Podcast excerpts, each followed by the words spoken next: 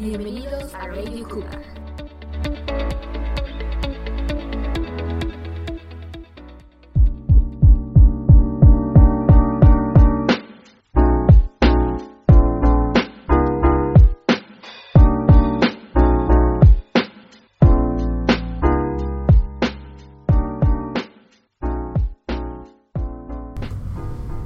Bienvenidos a un programa más de Radio Cougar, el podcast producido por alumnos del Colegio Americano Anáhuac desde San Nicolás de los Garza, Nuevo León. Yo soy Juan Pablo Martínez de Lucio, de Sexto A, y hoy me toca ser el presentador. Hemos preparado un programa con un poco de todo. Tenemos una entrevista, hablaremos de música, incluso vamos a compartirte una receta para preparar una rica salsa. En este mes de noviembre, recuerden que celebramos el Día de la Revolución Mexicana. Evan Guerrero Sexto C descubrió que el maestro de teatro, Calixto Valdés, le gusta mucho ver películas. Y aprovechando esta fecha patria, le hicimos unas preguntas sobre cine mexicano. Adelante, Evan. Hola, mi nombre es Evan Guerrero de Sexto C y el día de hoy vamos a entrevistar al maestro de teatro Mr. Calixto Valdés, que además de ser actor, le gusta muchísimo el cine. Buenas tardes, Mr. Calixto. Díganos, ¿usted te recuerda su primera película que vio? Así es, la recuerdo muy bien. Fue cuando estaba en primero de kinder y la película se llamaba El Planeta Azul y era una película que proyectaban en un museo en el formato IMAX y eso para mí fue sorprendente. ¿Qué géneros o tipos de película le gustan? Me gusta muchísimo el drama porque soy actor de teatro y en el drama vemos a los actores haciendo un esfuerzo muy grande por construir personajes más complejos. Pero también me gusta mucho el cine de terror porque pasan cosas que en la, en la normalidad pues no pasan, ¿no? Como los zombies, los extraterrestres, todas estas cosas me parecen fascinantes. ¿Qué opina del cine mexicano? El cine mexicano está pasando por una etapa muy interesante. En cuanto a la fotografía, hay muy buenos directores de fotografía, pero sin embargo, o mejor dicho, sin embargo, no hay una buena escuela de guionistas. Entonces, si lo comparamos con el cine argentino, los argentinos tienen historias muy interesantes y los mexicanos no tenemos historias tan interesantes, pero están muy bien fotografiadas. ¿Usted ha participado como actor en alguna película, serie o cortometraje? Así es, en cortometrajes he participado, aunque debo reconocer que ha sido muy poco. Eh, una vez interpreté a un superhéroe y me gustó mucho porque traía un vestuario muy, muy extraño con colores muy, muy vivos. Y sí, como actor de teatro, eh, hacer cine es un reto, ya que cuando eres actor de teatro haces las cosas muy grandes con tus gestos y tu cuerpo, y en el cine es todo lo contrario, lo haces todo muy íntimo. ¿Qué películas mexicanas nos recomienda? me gusta mucho una película de los años 50 de Roberto Gabaldón que se llama eh, Días de Otoño. Es una película de una mujer que llega de un pueblo a una ciudad y se encuentra con todas las dificultades que ésta tiene. Ok, gracias por la entrevista. Muchas gracias, Evan. Adiós. Adiós.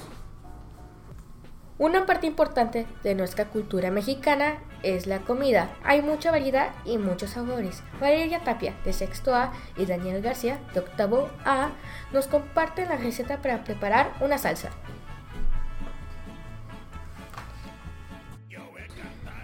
Hoy te vamos a platicar cómo hacer una rica salsa verde. Primero vamos a necesitar tomates verdes, cebolla, ajo, chiles serranos, sal para sazonar y agua. En una ollita mediana, pon a hervir el agua. Coloca los chiles, tomates y ajo hasta que se cocinen a fuego medio por unos 12-15 minutos o cuando los chiles y tomates ya estén suaves y cocidos. Si usas el chile jalapeño, retira los tomates en cuanto estén cocidos, ya que el chile jalapeño tarda un poquito más en cocinarse. Y sigue cocinando el chile jalapeño por unos minutos más hasta que esté cocido. Ya, cocidos, todos los ingredientes retiran un colador y reserven media taza de agua de cocción. Coloca los chiles, tomates, ajo y cebolla en una licuadora y licúa hasta que forme una salsa de consistencia uniforme. Si necesita más agua, agrégale un poco del agua de cocción que reservaste. Sirve la salsa en un recipiente y sazona con sal a tu gusto.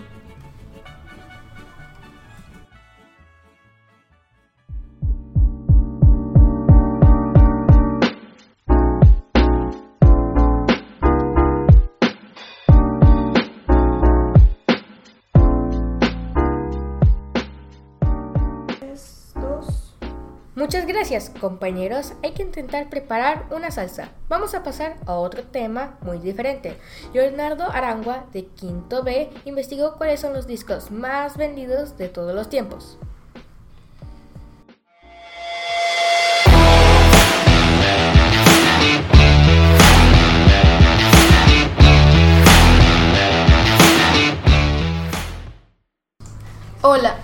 Mi nombre es Leonardo David Arango Álvarez de Quinto B y les voy a hablar sobre los 5 álbumes más vendidos de la historia. Número 5. Led Zeppelin 4 de Led Zeppelin en 1971. Es el cuarto álbum de la banda y, si bien no tiene título, se le conoce como Led Zeppelin 4. Si bien en el anterior disco que lanzaron la reacción de público y crítica fue bastante inesperada.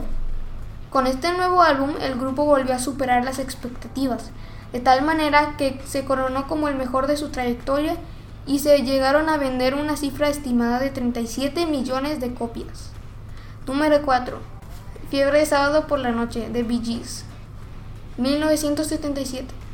Los Bee Gees vendieron una cifra estimada de 40 millones de copias de Saturday Night Fever ya no por incluir alguna de sus canciones hasta hoy más icónicas y escuchadas. Número 3. Bar Out of Hell de Midlow, 1977. Con Bar, con Bar Out of Hell, Murciélago fuera del infierno, Midlow debutó y se alzó como uno de los más vendidos de la historia. Número 2. Back in Black de ACDC, 1980 uno de los mayores y mejores éxitos de la historia del rock. En 1980, ACDC eclipsó al, al mundo tras Highway to Hell con, con Back in Black. El disco que definitivamente les consagró el más éxito musical. Número 1. Y de nuevo, en primera posición como el álbum más vendido de la historia, Michael Jackson y su histórico thriller, El Rey del Pop, ha vendido una estimación de 6 millones de copias en ese álbum. Si quieren escuchar estas canciones, vayan a nuestro Spotify Radio Cougar y escuchen nuestro playlist titulado Mejores Canciones.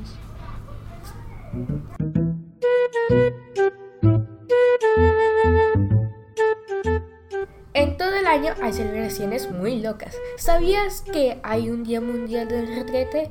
Mauro Sandoval, de Séptimo B, buscó cuáles son las celebraciones más peculiares el mes de noviembre.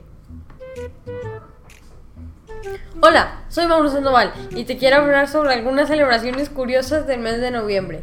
Como todos los días y meses del año, tenemos datos curiosos o celebraciones que podemos festejar o no. Aquí te dan algunos del mes de noviembre para que vayas preparando la festividad que más se te antoje y tengas pretexto de, armar una fiesta. 3 de noviembre, Día Mundial del Sándwich. Hay muchas fechas en el calendario, pero muy pocas tan ricas como esta. El sándwich es uno de los platos más populares y variados que existen a nivel mundial. ¿Por qué se celebra el Día Mundial del Sándwich? Muchas franquicias de comida rápida que sirven este plato han decidido transformar esta festividad en un evento por todo lo alto, como en el caso de Subway, que durante esta jornada recauda dinero para alimentar personas menos favorecidas. Aquí la historia. En el siglo XVIII se cuenta que el inglés John Montagu era un aficionado a los juegos de cartas y a la buena cocina. Era difícil comer sin ensuciar los naipes mientras jugaba. Su solución fue envolver la carne en dos rebanadas de pan y así es como se da el origen al famosísimo sándwich que hoy comemos. 11 de noviembre, Día del Soltero. El origen de esta celebración lo tiene en China. Es una fecha que busca disminuir un poco los niveles de estrés en la sociedad china donde el matrimonio es un paso importante sobre todo para los miembros masculinos. El objetivo es celebrar con orgullo ser soltero y hoy en día es una de las celebraciones más importantes de comercio online. 21 de noviembre, Día Mundial del Saludo. Es un elemento básico y fundamental en la comunicación y convivencia entre los seres humanos. Es una muestra de cercanía y cortesía que se practica en todo el mundo.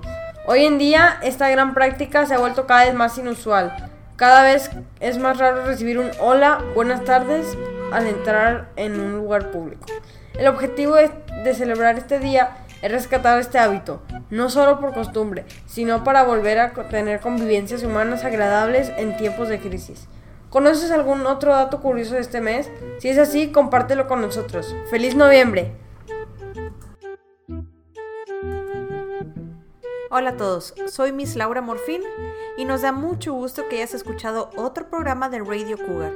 Recuerda, este programa fue grabado y producido por alumnos del Colegio Americano Anahuac. Hasta la próxima.